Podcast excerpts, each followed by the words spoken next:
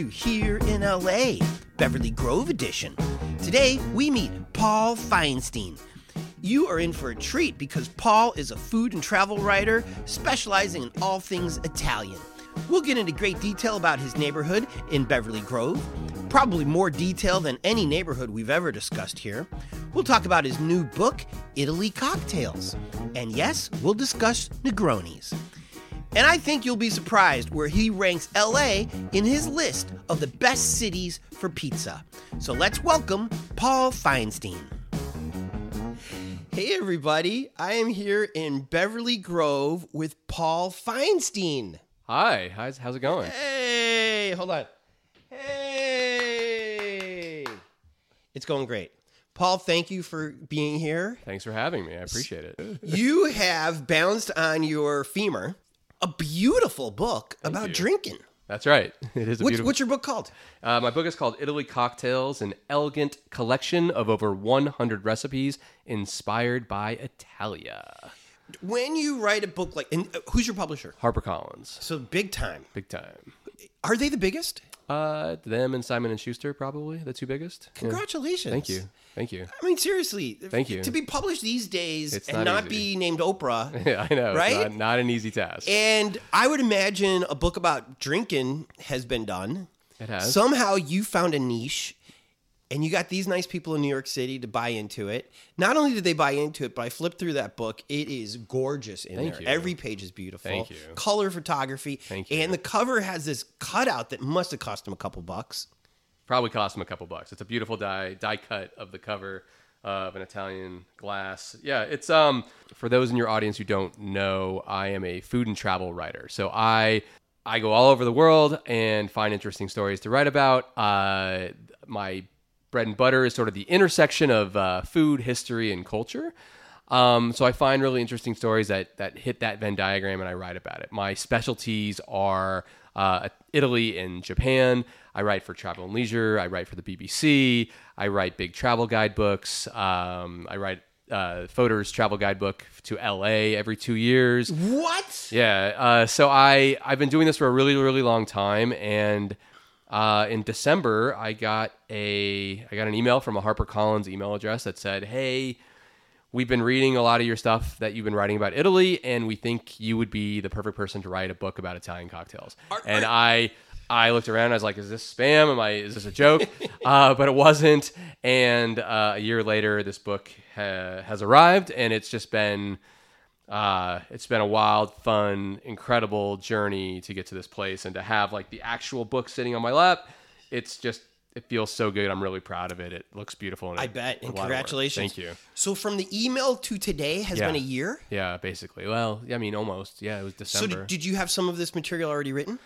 No, so I I've been writing so much about Italy for so long that I I had so many friends in the country who I could rely on and interview and put me in the right direction and find that you know because in the book there's over 130 recipes for Italian cocktails, but there's also 40 profiles of you know the best bars all over Italy, some around the world, and also the Italian liquor brands like Campari and Martini and Rossi and you know Amaro Montenegro and Select Aperitivo. There's all these different brands that are in there as well.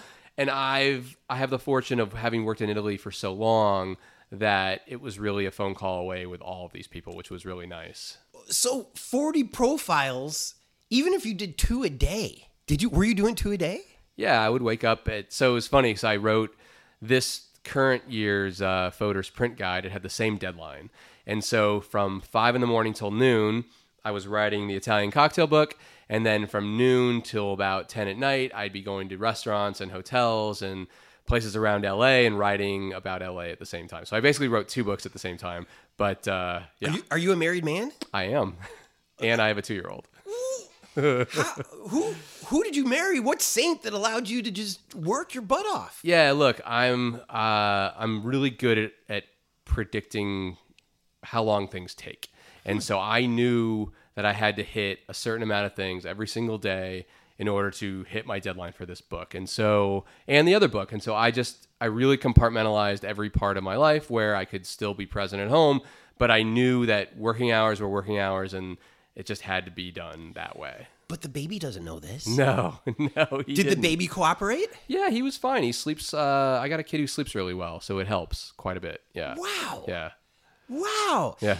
Are you somebody who's never struggled with writer's block or No, I don't. I've never had writer's block. I have um, I have a procrastination problem. Mm-hmm. If if there's if if what I'm writing isn't something that I know will take a lot of time, this I couldn't procrastinate. There was just it was impossible. I knew I had to log hours and hours and hours and hours of both writing, but also interviews and some travel, and and it just I knew that deadline was going to hit real fast, and I just I couldn't I couldn't do what I usually do, which is I usually, you know, I'll write an article on the morning of. But the thing is, like, the way I procrastinate, I've been doing this for so long, is that I usually write that piece that I'm writing in the shower three or four times before I end up writing what's, you know, somebody would consider a first draft. So I've written multiple drafts in my head in the shower every morning up leading up to that point. So I don't like my first draft that I actually put on paper is usually very close to the last draft because I've already iterated it so many times in my head. So you're so there's no music going on. Nah. Let's recreate the situation. Okay. Do you have one of these great LA bathrooms with the green tile and, and all that in the shower? no, I. uh, It's white tile. It's not one of these like '70s apartments. Uh, no, I. It's. I know those well. I've lived in those as well Yeah, in my great. time in LA. But no, it's uh. Even though the building is from the 1920s, it doesn't. Mm-hmm. Someone redid something at some point to like get rid of that like weird fuchsia color and and So you don't have any music going. No. Do you go into the shower knowing that you want to think about what you're writing? I do if I know that deadline is looming. So Mm-hmm. if the deadline's looming, I will go in there and, and my brain will just sort of take over because without any distractions, it really helps my my brain get clear. It's Yeah. nice, yeah. Where'd you learn how to write? Uh, I studied it in, in, in school. I went to I went to American University in DC. Really? Uh, studied journalism and visual media and screenwriting. Can you learn how to write outside of college? Yeah, of course. You absolutely can. But college to me, you know, it's more about forming your your your social education as much as it is your actual like trade craft. I think mm-hmm. it's important for trade craft in a lot of ways and look, some people just don't get lucky and have bad teachers and some people have amazing mentors and and get really lucky and and it's a crapshoot. You don't you don't know. Um mm-hmm. and you don't know what you don't know. And a lot of times you find what you really like and what are really good at in an environment that fosters that. Mm-hmm. Yeah, look, there's plenty of pros and cons, especially around the cost because colleges are insanely expensive. But I don't know. I for me, I just think it's really good to learn about how to deal with a lot of different environments with a lot of different people that are not like-minded Yes. and are coming from backgrounds and places that you've never been. And you know i think about this a lot in you know because i write a lot about different food cultures and the fusions of different foods that come together.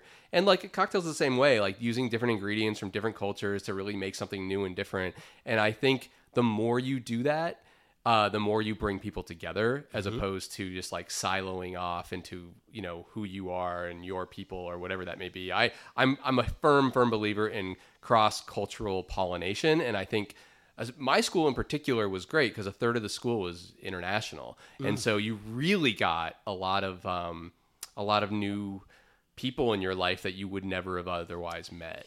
Is uh, I, I know that there's one federal school there. Is it GW or is it you guys? So we, yeah, it was us. We um we were formed by uh, by Congress. Like actually like created our school, the American University. Yeah. Um, one funny quirk about the school is that when it was built, um, if you looked at the school, it like I mean this is it goes this goes back a while, uh, obviously, but I think from an aerial view, like the way that certain buildings were built made it look like either the Capitol or the uh, the White House from above. So if like a plane was going on a bombing run, like they would try to hit American University, thinking that it was like the Capitol or the White House. I, I don't remember which one it is, but some of the buildings were designed that way, in specifically as a decoy. How if we were ever attacked in an aerial attack.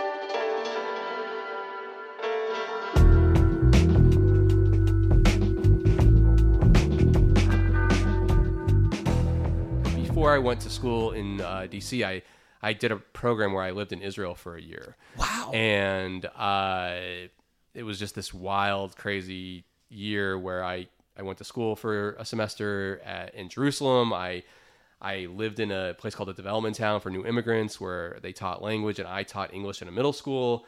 I got to do basic training on an Air Force base for six weeks. Uh, I got to farm on what's called a kibbutz for six weeks in the middle of the desert.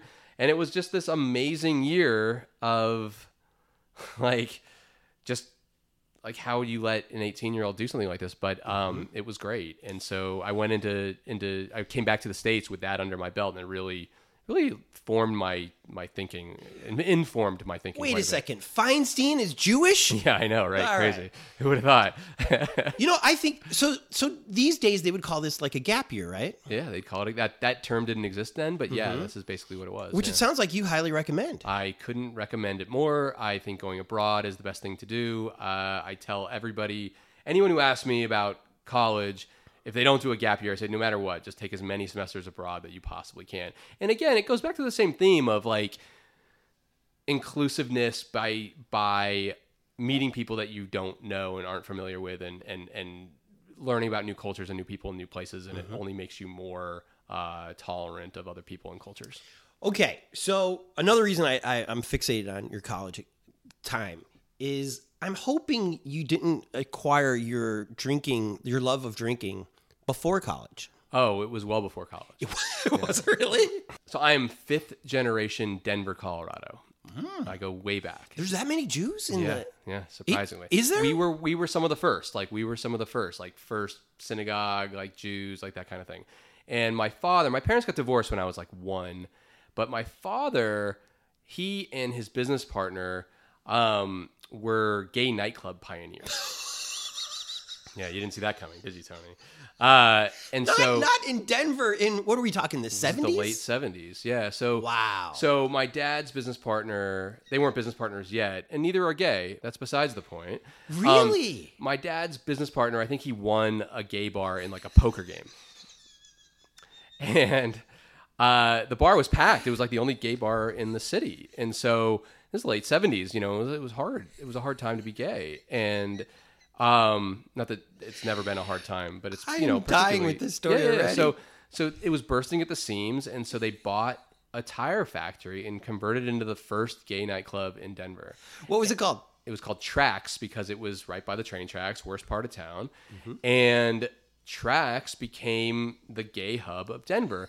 But being around a nightclub, uh, you know, a lot really helped uh, give me a, a bird's eye view of of the world of drinking. And so I, it's not like I was drinking when I was six or something like that, but like you know, I I definitely drank a lot in high school. Like I really you know learned how to drink as a high school kid, not as a college kid.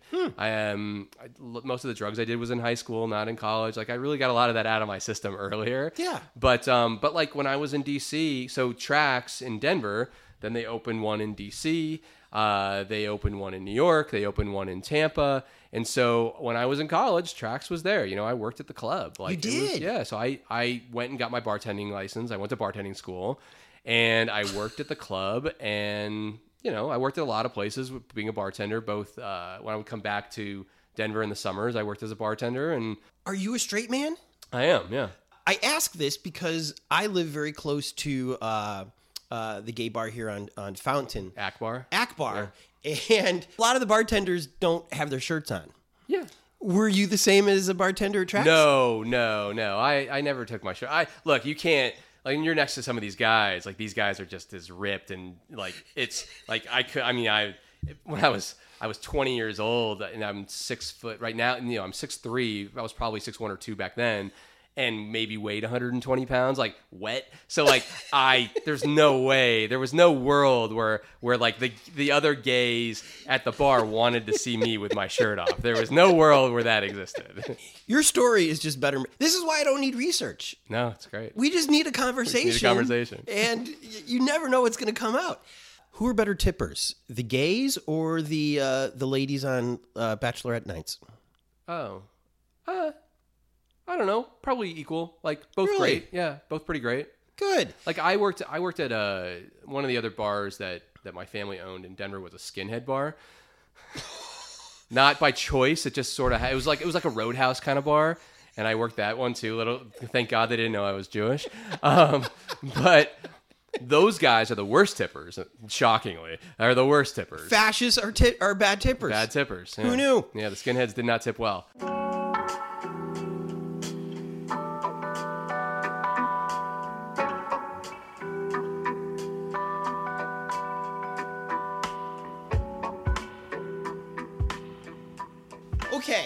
Since we're talking about Beverly Grove, Yes. and we're talking about booze, Yes. which I've got nothing against booze. It just it just makes me kiss the wrong people, Oh, it's okay. right?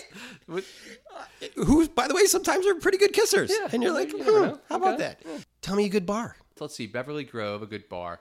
There's a new one and an old one. So El Carmen is my favorite bar on that on that stretch of West Third Street. Uh, Okay. It's a luchador themed Mexican restaurant and bar. They've been there forever. They've got an amazing happy hour. It's an incredible first date spot. Mm-hmm. It's just like dark and moody but fun.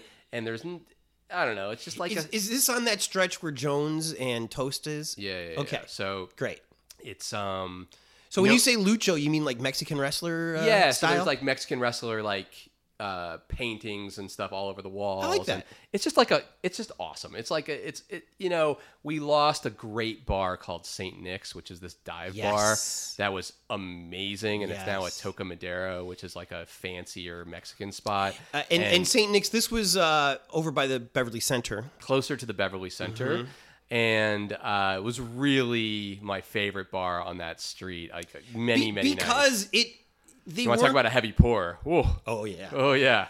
But but also it it, it it it had no airs. It was just it was the local bar. It was the local bar, and they just like all the bartenders were these like Mexican guys who loved to pour big big drinks, and it was like they didn't hire you know the hot actress to like pour drinks. No, they were like these guys were working, and they were great. and this place was a dump, and it was the best. Yeah. and like I had so many fun nights at St. Nick's, like so many fun nights. So I really like them a lot. And then the new one I really like is um, on Beverly and Crescent Heights. It's a place called Marvin. It's a it's a French place, but they just have amazing wine. Like just an incredible wine selection, really fun happy hour, good vibes, indoor and outdoor. I love that spot. And So then so you know your wines too?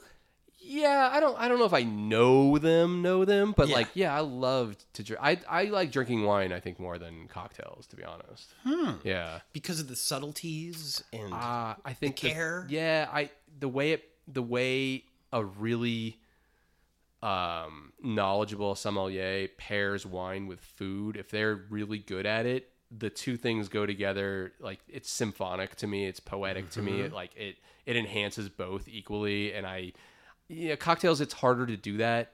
Um, there are bartenders who are trying. There's some really advanced stuff out there that's really interesting, but you know, for the most part, like wine with food, specifically dinner, it just if it's done right, it's so beautiful. It- okay, when it's done right, can a schlub like me figure it out that this was meant that this is better than if I just cho- chosen a random wine to go with my steak or my fish? Look, I, I would say it's you'd probably be able to tell if it was wrong. Hmm. More than you'd be able to tell like this because like within the margins, you know, there's maybe a margin of error, 10, 20%, whatever. Like if, if it's done really well versus just kind of well, but you'll know if the two flavors don't work. You'd be like, oh god, it's like it's almost like when you um when you eat like right after brushing your teeth. You know, and, you're, and it just like ruins whatever that thing is that you put in your mouth. I, I love West Third. I think I think it's it's it's perfectly fine in that you know what you're getting involved in. You know it's a little fancier. You know faux nuts wouldn't exist anywhere else, right? And and this is a place for brunch. This is uh, it's it's also I think very female friendly. a lot of boutiques. Yeah, I think that that Third Street is perfect for for people. So the reason I really love this neighborhood is that I love to walk, and I think it's one of the best walking streets in the entire city. So from one end to the other, you have the Beverly Center on one end, you've got the Grove on the other end, mm-hmm. you have a dozen restaurants, both high end and low. Mm-hmm. You've got half a dozen bars. You've got tons of shops. Um, everything I do is on West Third Street. I mean, and I mm-hmm. walk to all of it, and it's great. I just think that it's so hard to find good walking streets in our city, and that stretch between those those bookends, you can find literally anything you could possibly want or need.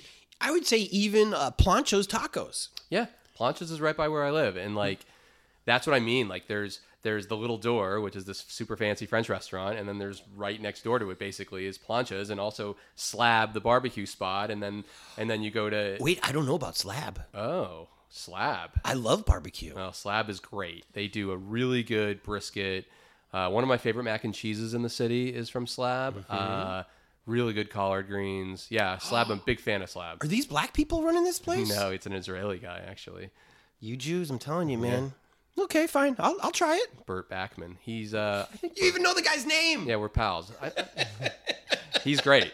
He's he like he's at every food festival. He's really you know gone all over the country to really like hone his own version of barbecue and yeah, it's it's great. Are you a friend? Are you a fan of the farmers market? I am. Yeah. Where should I should I be drinking at, at that bar over there? Do they have more than one? Yeah, there's a bunch of places now that are in there, and the names are escaping me. Because Um, they're new, right? No, not necessarily. There's the one in the middle has been around for a while. There's a decent happy hour there. Um, there's one on like the the Fairfax side. Yep. That's next to. Uh, so there's a pizza place that moved in there called Friends and Family, which is really good, although it's way too expensive. But they do natural yeast, uh, like so they use like a starter to make their pizza, and it's awesome. The pizza's like the flavor of the dough is incredible. So, Um, like, so like a twenty dollar pizza is what you're saying? it's more. It's it's stupid. Uh, it's really it's actually offensive how expensive it is. But every once in a while, I was just like I just I just want that tangy crust, and because Yeah. it's like sourdough crust basically. It's so good. and, and it doesn't sound like they do slices. no, they do, and that's Oh. the worst part. You you you just or, you should order a pizza because the slices are like seven dollars, and it's so stupid. And a, and a pizza you can get like three slices, or you can get a whole you or you can get a whole pie. Right. Like just it's it's dumb, but it's great. And then next door to that, there's a bar right there, and so Yeah. they do. Beer, Is is that bar the one that they would have karaoke uh, back in the day? You know, I don't know. It, it's across. I think what we were talking about is across from the the Creole place. The, yeah, it's literally across from the Creole Yeah. place. It's right behind Dupar's. Yes. it's over there. Yeah, Yeah, I think they used to have karaoke there. At the, I I love the farmers market. the farmers even though like talk about gentrification, like that thing is just. You know, yeah, but you still have like Patsy D'Amore's, which opened in like the 1950s for pizza, and there's Yep. like the donut place there. It's been open for 75 Yep. years. hasn't changed the sign. yeah, like and stuff. You know, Cheap Chinese food on Yeah, your there's way still out. there's still you know some classics that are in there that give LA its character. I don't know. Can I tell you the weirdest uh, or the worst place on West Third Street? sure. So I get a piece of mail a few days ago, and it's like one of those like city ordinance, like come to the meeting for X, Y, and Z pieces of mail. Yeah. And I open it up and I'm like, oh, it's for Berri's Pizza. So Berri's Pizza, B E R R I apostrophe S. There's Okay. a few locations around the city, but the one on West Third Street is like the post club hangout. Okay. So at from two to four, it's it is like the scene. They put out like a velvet rope, the whole thing. But there has been murders. There has been fights. There has been every every so like this this piece of mail that I got is like the city like talking about like to try and get Berri's. I don't know if they're trying to change their hours or if they're just trying to kick them out completely. But the laundry list of violations was was maybe two dozen deep of of all of these incidents over the years. There was a murder there like a couple months ago. I couldn't walk on the street. Yeah, it's from two to four a.m. It is the worst worst, worst, worst place to be, and it's right there on West Third. So What- as bougie as West Third is, from Right. two to four, it is it is a post club drunken, crazy, violent thing that happens. So if I was really interested in ratings, I would just post up over there and just film the, the nonsense happening. It's crazy.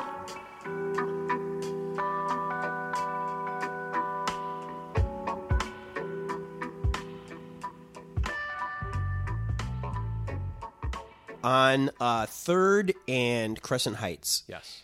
There used to be like a hot tub place. Uh-huh. Do you remember that place? so it's so funny. So like, so that hot tub place used to be on like Blind Date Yes. and all those like dumb dating shows. Yeah. And there was in those hot tubs. Third wheel. Oh, those hot tubs must have been so The gross. worst. I forget the name of the place, but yeah. So now Like bubbles or something yeah, stupid. something stupid. It was, but I And kitty corner to Paul Frank was, was over there. Yeah, and so don't know if he's now it was a it, so during the pandemic it was a Chinese food restaurant that was actually pretty good. Oh. um, but they went out of business, and now there's some new cafe going in there on that corner. Speaking of Chinese, The the the, the staple Chinese place in Beverly Grove is Mandarette. I don't know this one. So Mandarette's been around for 40 years, probably. It's on the Mm-hmm. corner of Orlando and Beverly, and uh, I think I had my goofiest celebrity sighting was at was at Mandarette. I look over and I'm like, I was like, is that Bette Midler? It was Bette Midler with Bruce Vilanch. Do you know who Bruce Vilanch is? Yeah. So there was Oscar joke writer. there's just the two of them eating eating dinner by themselves at Mandarette. No fanfare. Just it was great. Great. Did Bette look like Bette? yeah, Bette looked like Bette, and Bruce looked like Bruce. Okay. By the way, thank you for coming here. You're so welcome. Thank you for reaching out. You are such an expert, and as you can tell, it's fun to talk to experts about their neighborhoods. I love my neighborhood. Okay. Do you know about Liberace's old apartment building? No. Pan Pacific Park. Okay. So kitty corner to that, there's a like a four-story brick building. Not a beautiful building at all. Uh, northeast kitty corner was where Liberace uh, apparently lived. Oh wow. Okay. Like this was, I and I think this was just his like fun little that was his like place in the city. his, his like little playpen place. Like he probably had a mansion somewhere in the in the hills, Pretty sure he did. but this was like just his fun spot. That's funny. Okay, so this book, Yes. obviously you're going to sell it in bookstores. Yes. Will it also be sold at liquor stores or no. Uh, wine clubs? Like where where where do you? Is it Amazon? Is the place now? So the book is available on Amazon, of course. Mm-hmm. Uh, Walmart, Target. Walmart. yeah, Walmart sells it. Barnes and Noble sells it. You're going to be rich. Yeah, well, hopefully we'll see. Um, Because we uh, know that the people at Walmart care about their Italian. Uh, They booze. do. They like to. I mean, everyone loves a Negroni. Uh, so, uh, yeah, it'll be in every major depart, like every major store. Uh, it'll be in bookstores, obviously, and then yeah, online. This is why I ask. After I'm done with Pan Pacific, Yes. I'm heading to Erewhon. Okay. I would think this would be perfect at Erewhon. You think so? Well, this does not look like a cheap situation. It's how much? not. How much is this book going for? Uh, it's Like 25 bucks? No, it's twenty two ninety nine on the Yeah. back. Twenty three dollars. Yeah. Yeah. But don't you think that the, the, the Venn diagram of people who would enjoy that might also be an Erewhon shopper? Or or Whole Foods, which is also uh, Beverly Grove. Yes, it is.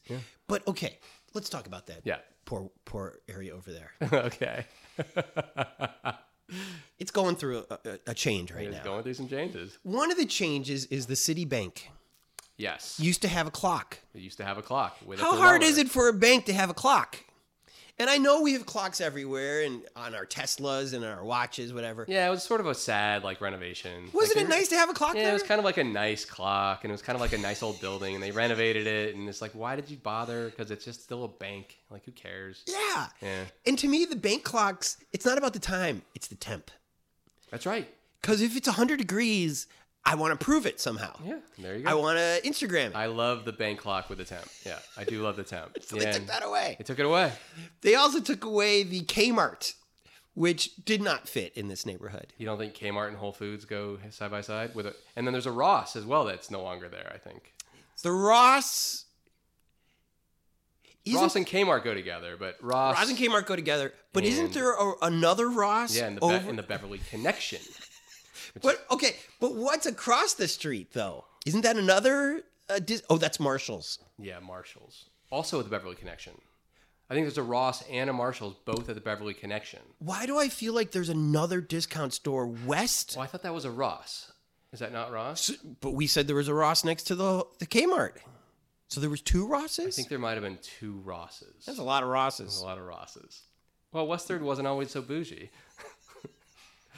you remember, like they they took all of it out, but like there was that whole little strip center next to Whole Foods, between Whole Foods and Kmart, that had like a wig store and and like Yeah. an Italian restaurant, and there was a bunch of like random shit that's been there for Pro- that was probably there for 40 years. That Like a little key stand. yeah, there's the, yeah that the key stand's still there though. So you Oh, still, thank you God. Still get your keys.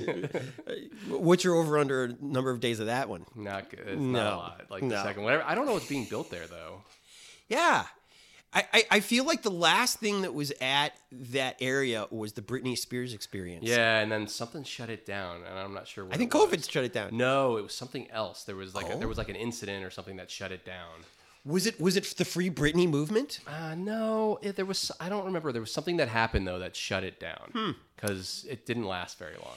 This is probably the first episode where we actually really get in depth about the neighborhood. Yeah, good, good. It is good. The neighborhood's great.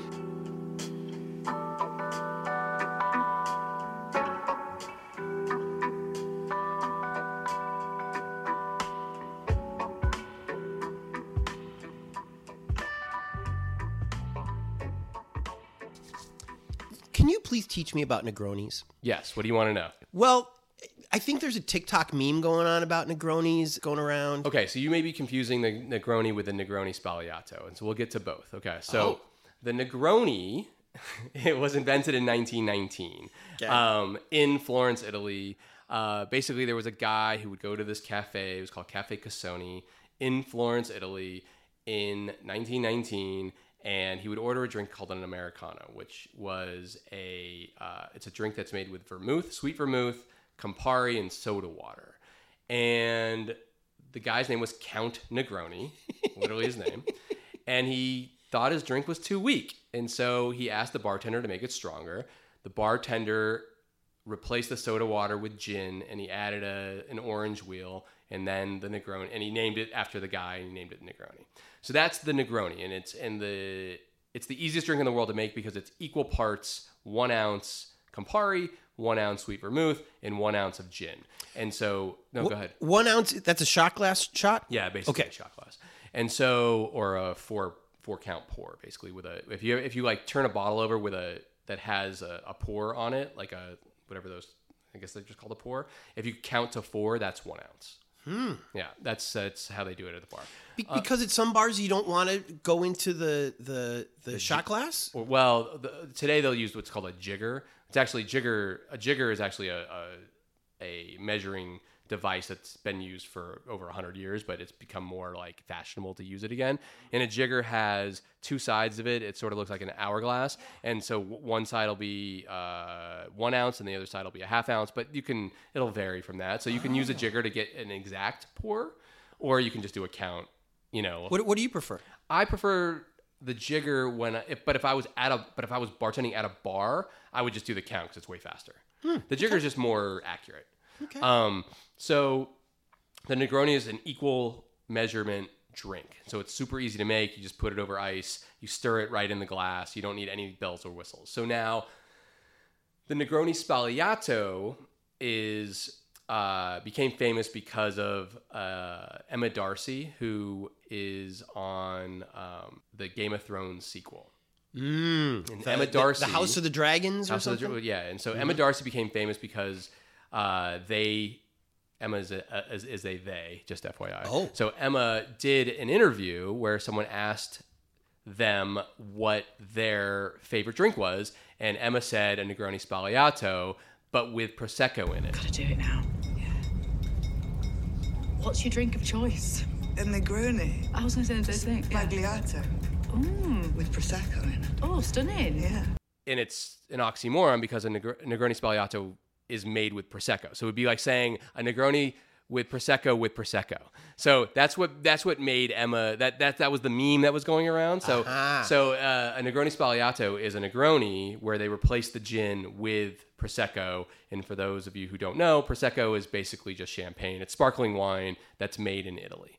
So um, that is a Negroni Sbagliato. The word Sbagliato means mistake or mistaken. And the bartender who created the drink was a man in Milan at a place called Bar Basso. And that uh, it, it was created like in the 50s or 60s, sort of like the post World War II Renaissance of Italy. And he noticed that there was all these women coming to the bar and ordering low ABV, low alcohol by volume drinks. And and so he was a bit of a sexist, and so he created this. He just created this drink and called it a mistake because it wasn't a real Negroni, but that's what he would serve to women. First of all, I'm blown away by your knowledge. Thanks. Man. Very impressed. Uh, in this book, how many pages in this beautiful book? Uh, the book is 400 Wow. 14 pa- 415 pages. But but it doesn't look that big. I mean, it, it, it looks manageable. But but I guess people are, aren't really reading this from cover to cover, right? Is this more of a reference? Yeah, it depends. So the way I wrote the book was the first part of the book is the history of Italian cocktails. So ancient Rome is where you could argue that the first cocktails were being drunk. They were basically adding, you know, uh, honey or mead to wine and mixing it before they would go to dinner because it would sort of um, it would get their gastric juices flowing to like stimulate their appetite. So that so that's that, that's what a Negroni is for. A Negroni is actually a pre-dinner drink to actually stimulate your appetite. So these Romans figured this out somehow. They got lucky. I mean, I don't know, it was a thousand year reign, so you know within that time they did a lot of experimentation. I'm I'm impressed by that. Yeah, You know, you know how there's another meme like how often you think about the Roman civilization, Roman. Yeah, It- and it's like I do. I, well, I also think about the Native Americans because I'm like, how did the Native Americans figure this out? you know, I think that's kind of refined taste. Like, Yeah, yeah, look- sure, we can eat the cow in a minute, but I want to enjoy it. Well, look, when you have a thousand year empire, which is you know, the Roman Empire is from 500 BC to 500 AD, and uh, I almost never think about the Roman Empire, with, with the exception of in within the context of my book. but um, within a thousand year period, you have a lot of innovation, and so cocktails is just one of them. And so then. Um, you know, cocktailing from there, if you go back, there was a place called the University of Salerno in Italy where they were really experimenting with medicinal based drinks. And so they were always, you know, there was botanicals with alcohol to like cure everything. But there was like real study going on about like what different botanicals and different alcohols would do to your body and how it could help headaches or stomach aches or whatever. And so they really started refining like drinks that you would have before dinner to stimulate your appetite versus drinks you would have after dinner to sort of help you digest. And so before oh. dinner is a, is a is- in Italy today it's called aperitivo. It's a time period that you go and you drink and you eat some salty snacks and it really is supposed to get your night started and stimulate your appetite. Do Do you agree with this theory? You know, there's not a lot of scientific basis behind it. um, well, actually, that's not entirely true. On the aperitivo side, yes, there is some science that that helps that can prove that like eating salty snacks and and having some kind of uh, liquor or liqueur can actually it's sort of like a like between your head and your gut you know, get you ready to eat it's sort of like your your stomach actually will start excreting juices that will make you feel hungry and your head will will react to that and then will make you want to go eat So when you say salty, so when I order an appetizer, yeah I, I'm I'm usually getting bread. Like that So doesn't seem to. is- so aperitivo and appetizer are two separate things. So aperitivo is just a time period. That's just what it's called. Yeah. Where salty snacks are more like olives or some potato chips Oh. or some pretzels, that kind of thing. so nibble on a couple of those. Nibble on a couple of those to like get your saliva going, get your juices flowing in your Oh. stomach. Like that's what it's for. Okay. And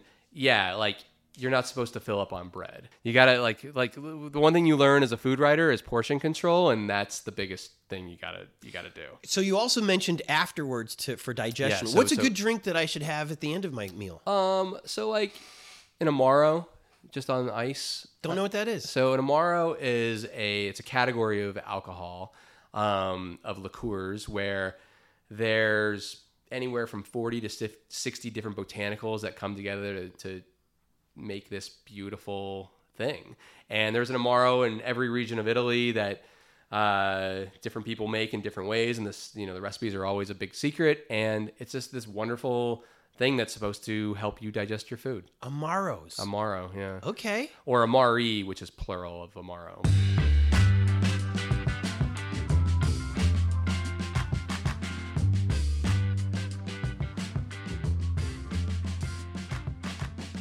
What's your favorite drink in the book? So my favorite drink in the book is actually a place in Los Angeles. yeah.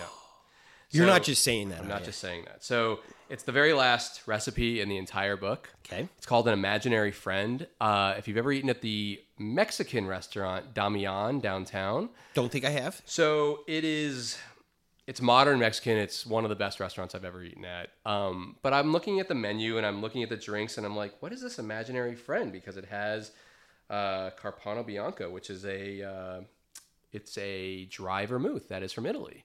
Uh, Carpano is the you know they're credited with creating vermouth, and so I was like, so my argument is that any any cocktail that uses an Italian ingredient can be considered an Italian cocktail. So like the martini, which even though it sounds like it's an Italian name, no one actually knows the origin. The origin is not Italy, but a martini is gin and vermouth or vodka and vermouth, and you can't have vermouth without Italy because that's where it was invented. So, so I'm looking at this menu, and we got Yola Mezcal, Carpano Bianco, uh, Dolin Blanc vermouth, which is a which is a French vermouth, and uh, Gentian liqueur, which is it's like uh, it's an it's it's French and it has sort of like herbal and citrus notes, and it's this beautiful, clear, little bit smoky with a hint of citrus, and it was like this unbelievable drink. And I I called them afterward and I said, hey, this is I th- of all the drinks I've been tasting for the last however long doing the research for this book, this was my favorite cocktail.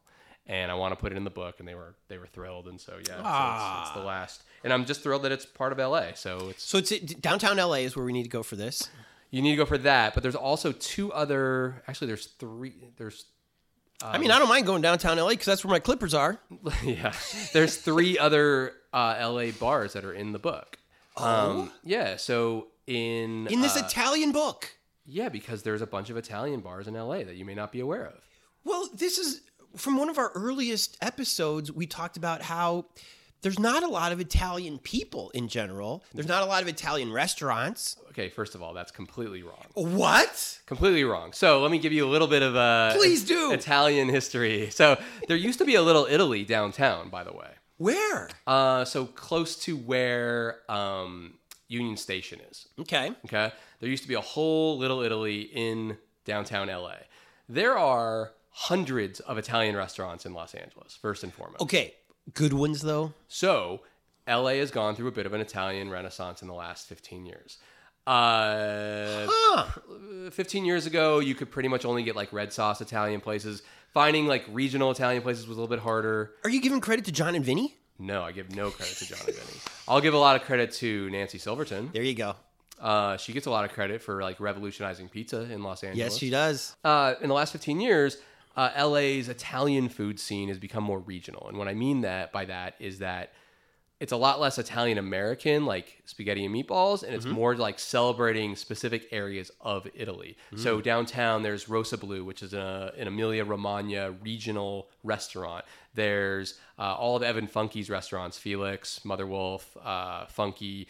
They're all celebration of Rome specifically. Mother Wolf is actually good food. Yeah, it's a, it's he's a very good chef. It's just not trendy, hard to get into bar to meet fancy people. It's that as well. Okay.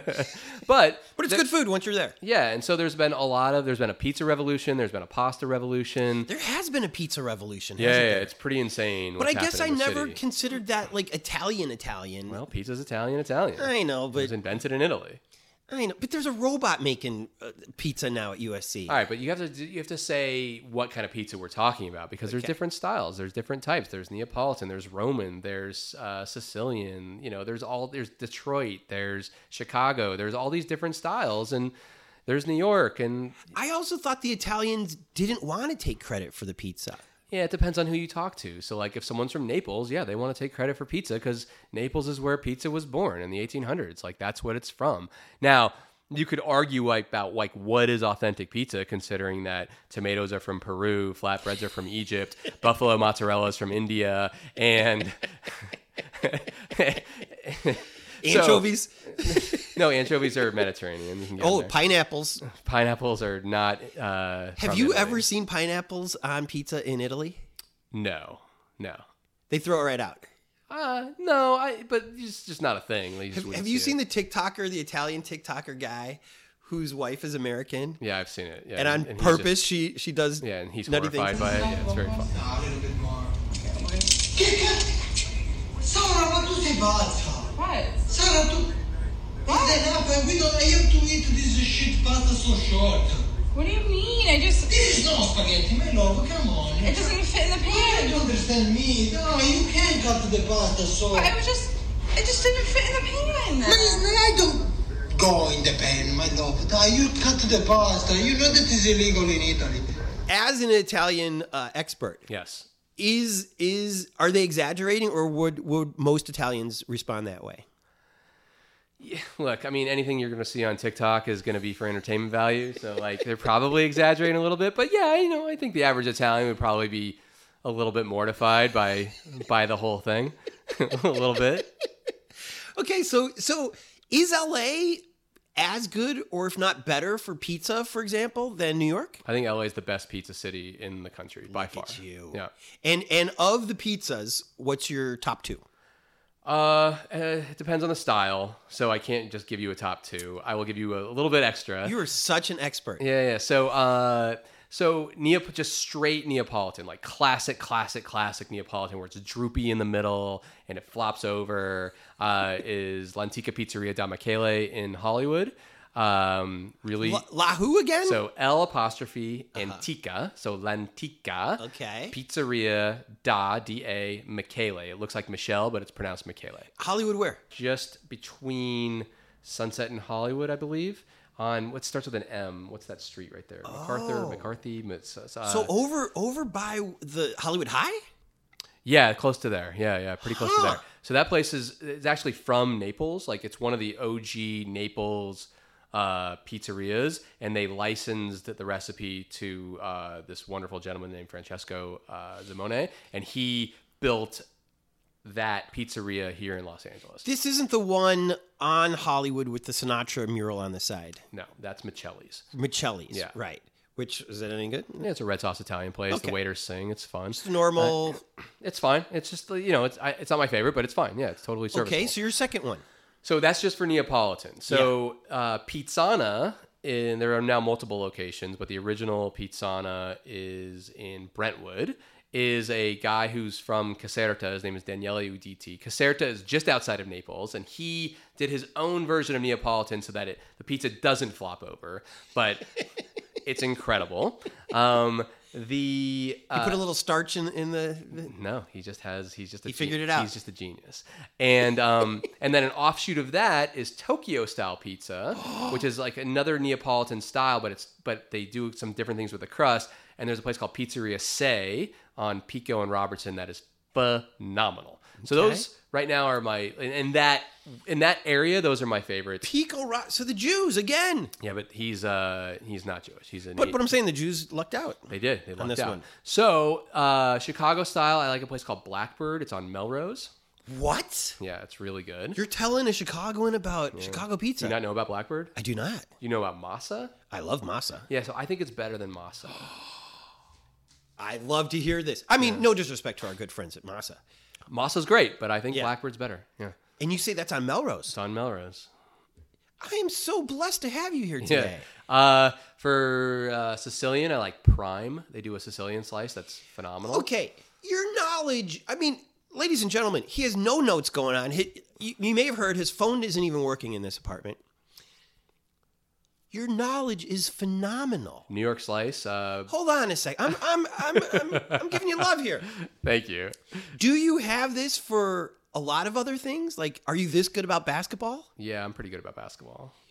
Did you always do well in school? Yeah, I did all right. Yeah, I did pretty well.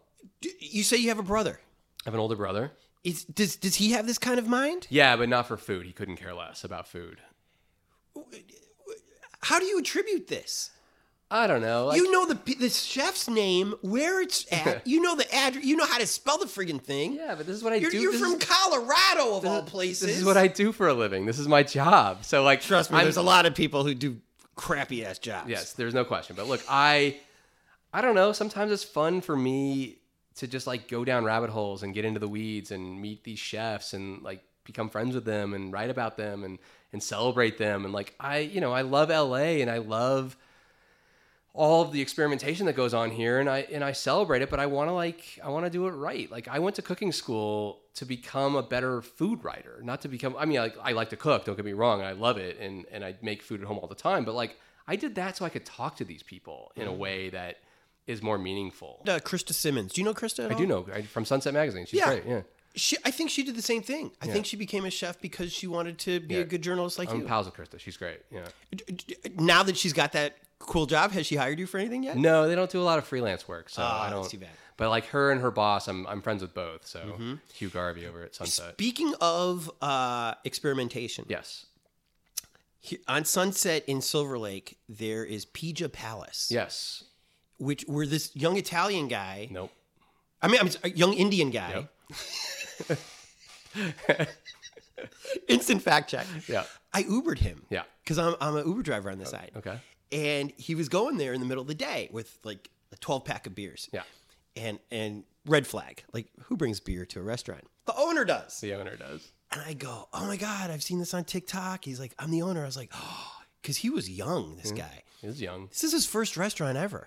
And he's combining Indian flavors with pizza on, on one of Yeah. his so Indian pizza. I um. Yeah. So the Have so, you tried it? So yes, I've been twice. Uh, Pijja Palace is a Indian, Italian fusion sports bar. right. so That's, that was hard to get into. It still is. Um, I personally don't think the pizzas are very good because they so they call it bar pizza, and the bar pizza that they do. So bar pizza is supposed to be crispy, and they the way they get it crispy is they is they they're burning the pizza, and you shouldn't eat that. It's carcinogenic. It'll actually it's actually not good for you. Really? Now with Don't that- eat your burnt stuff. don't eat burnt. Stuff. Even stuff. if you scrape off the black part? that's you should definitely scrape it off. You should 100 percent scrape it off. That's carcinogenic. the black part's the bad part. not great for you. So there's a there's a fine line between blistering your your crust and charring it, and the char is not necessarily good for you. So the pastas, on the other hand, with uh, Indian sauces, I think are a revelation. I think Really? they are so good. I I think about them quite a bit. I he made his own pasta die. So for those of you who don't know in the audience, a pasta die is what they use to extrude pasta through a machine. So the, the die itself has a shape. So when you ever see like a noodle with a hole through the middle of it, it's called a bucatini. That is pushed through a machine that has a die that is able to because you can't do that by hand. Oh. So he has dies that he had made in Italy. One of them is a rickshaw. So he has like rickshaw shaped pastas that they make in house because he created a rickshaw die. It's so cool. And I think that their pastas are phenomenal and the sauces that go with them are just this revelatory mix. And what I love about Pijja Palace is I it's what I love about food and bringing cultures and people together to really go full circle on this conversation is that it's a celebration of of of these two cultures coming together in a way that no one really had thought to do before and it's phenomenal. Which, okay, there's a billion Indians Yeah. and there's Millions and millions of of Italians. Italians who've been around forever experimenting. Yeah. Nobody thought I about mean, maybe this. someone did, but not in the version that that he's doing over at and, and, and he's and, and he comes to Silver Lake and he's like, "Hmm, let's try it here. And I think it's a sports bar. This is my theory. My trip with him was very short. Because I, I think he was like giving himself a, a chicken exit. Like, are they really going to come for the food? So let's let's put a bunch of TVs up there. I just think he's like a hipster. I you know I I, I like him. He's uh he's been nothing but nice to me, and uh, I was very honest with him about the pizza, and he he asked me to come back to try it again because they they. And they, they they definitely were better the second time. Uh-huh. Um, but I still think the pastas are the are the things to eat there. It, it would be it would be crazy for me not to ask you about Jonathan Gold. Okay. um, about this. The LA Times, and I imagine lots of other restaurants, used to have this thing where the critics would try to remain anonymous and they would have to go multiple times before they felt comfortable writing a review. Yeah. I think those days are over. Well, Bill Addison is the is the LA Times critic, Mm-hmm. and he is as anonymous as it gets. Oh, is he? Yeah, yeah. yeah. So I've had lunch with him before, and after the lunch, I, you know, it was like really nice. Like we were, it was a mutual friend's house, and I said, "I'll see you around." And he's like, "No, you won't." I was like, "What do you mean?" He's like, "I don't go to the things that you go to. Like I don't go to these like dinners and things." And he's like, "I can't." I was like, "Okay, I respect that." So He no, wants to keep it on the down low. He's uh you'd be really hard pressed to find someone who could pick him out of a lineup. Yeah. Because that was the other thing about about um, poor Jonathan. Oh no, he's very recognizable. The most recognizable. But you know, Jonathan does something did did something that I really appreciate, and I try to also emulate. Is that I, if I don't have anything good to say about a place, I write nothing. I only want to help a business. I don't want to put somebody out of business. Right. There are plenty of people who deserve that. I get it. They're assholes or they're whatever. They're shameless. Whatever.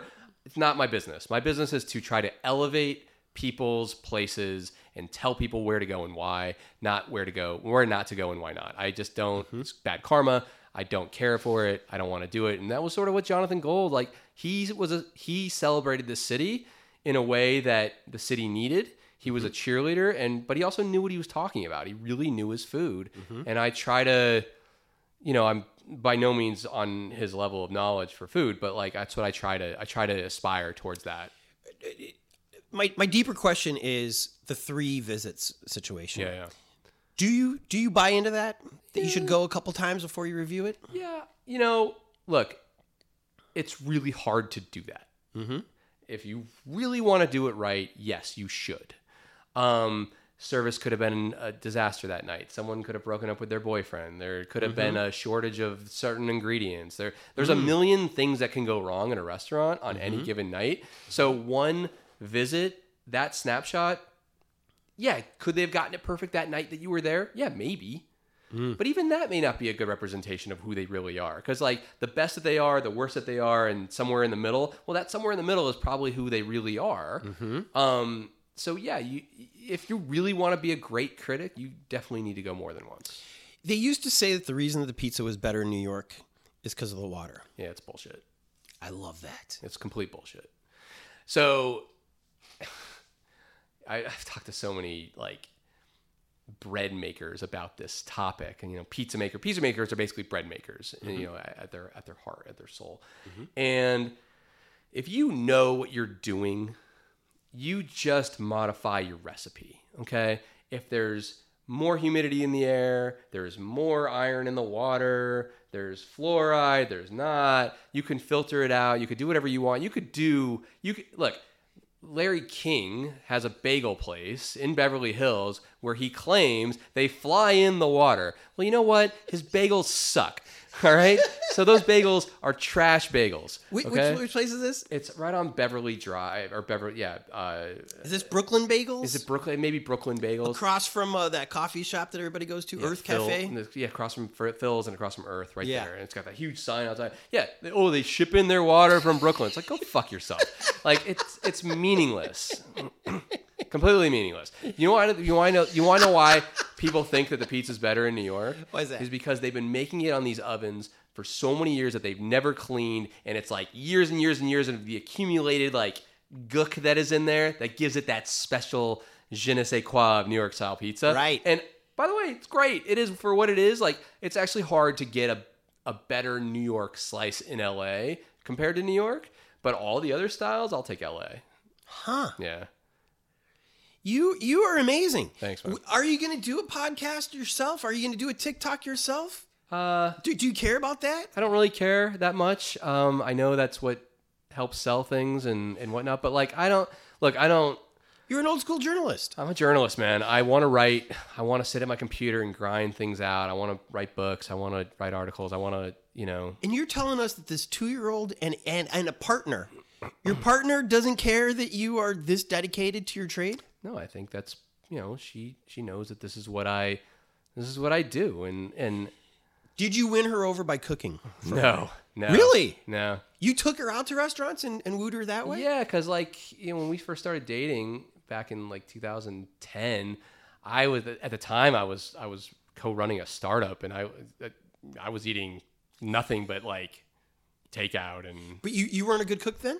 I was okay, but I hadn't gone to cooking school yet. Like I hadn't, Oh. you know, I went to cooking school in like 2018. So she she got lucky that, that this was your She hobby. happens to be a really good cook herself, so Oh, okay. like we we we share in those responsibilities. Do you have a real pizza oven?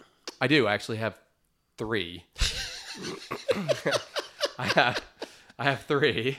I have an indoor one and I have two outdoor ones. uh the one that I'm currently using that I love the most is an Ooni, and it it you can use gas, you can use charcoal, and you can use wood. And I've been really experimenting a lot with wood, and it's just it the the the heat that it you know the temperature it gets up to like 900 degrees. Yeah. and it makes it just it it just makes the perfect pizza. It's so good. So 900 degrees is the number. Just Yeah. like just like the the chain. Yeah, that's right. That's the number. Well, for Neapolitan style pizza, for like really thin, uh, it, it only needs to cook in like less than two minutes, and so and so that temperature is what allows you to do that.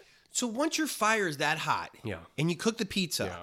can you squelch the fire really fast so that you don't waste all that beautiful wood? Um, the thing is, like where you put the wood in isn't. It's not a big. It's not a big container, and so there's not that much wood that goes in at any one given time. Oh. So you're always constantly adding wood because it burns off pretty fast. As you can tell, we're, we're pretty close to Saffy's over here. Yeah. And this guy has his wood going hours before. He's one of. LA's great, great, great, great chefs. Yeah. One of the all-time greats, Ori. Ori Menashe. Yeah. yeah. Yeah. Trust me, we can't park around here anymore Yeah, because he's, so damn good. He's an all-time great. Uh, Bavel, I think, if, you know, people always say, "What's your favorite restaurant in LA?" And I don't have an answer. And people always say, "What's the best restaurant in LA?" It's hard for me to answer because I, I, I think about restaurants in, like, I think about dishes and like service, and uh, there's no one place that is the best because Yeah. that's a very subjective answer. Yeah. But if you put a gun to my head, I say Bavel. really. Yeah. Gun to my head, I say Bavel. You're you're like Hugh Hefner. It's like who's the prettiest girl you met? He's like, well, blonde, redhead, American, Chinese, Japanese. Like, come on now. It's a hell They're of a different. It's a hell of a comparison.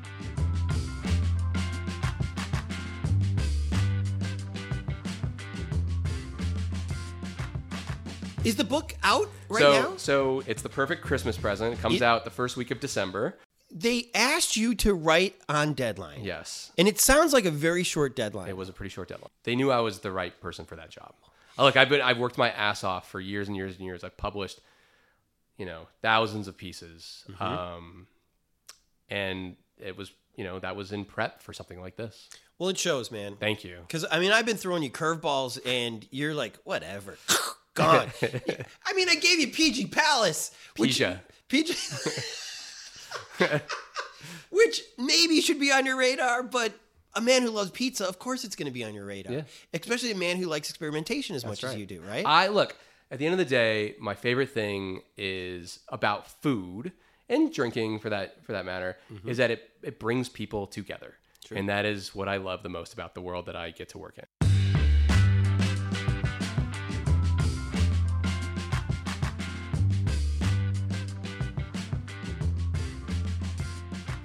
He even knows in the. This man, are you like Tom Cruise and Rain Man? Are you? Well, I would have been. Uh, Should I drop a bunch of matchsticks? I would be Dustin Hoffman in Rain Man, not Tom Cruise. Look at him. Look at him go. All right, Wap, so please- Wapner, 3 o'clock. Wapner. Definitely Negroni, Wapner. Negroni, three o'clock. Negroni, three o'clock. so the coolest recipe that they have in here is actually um, is a frozen Negroni. Uh-huh. So they literally have like one of those frozen slushy machines, and they make a Negroni with it, and it's awesome. It's it's in the book.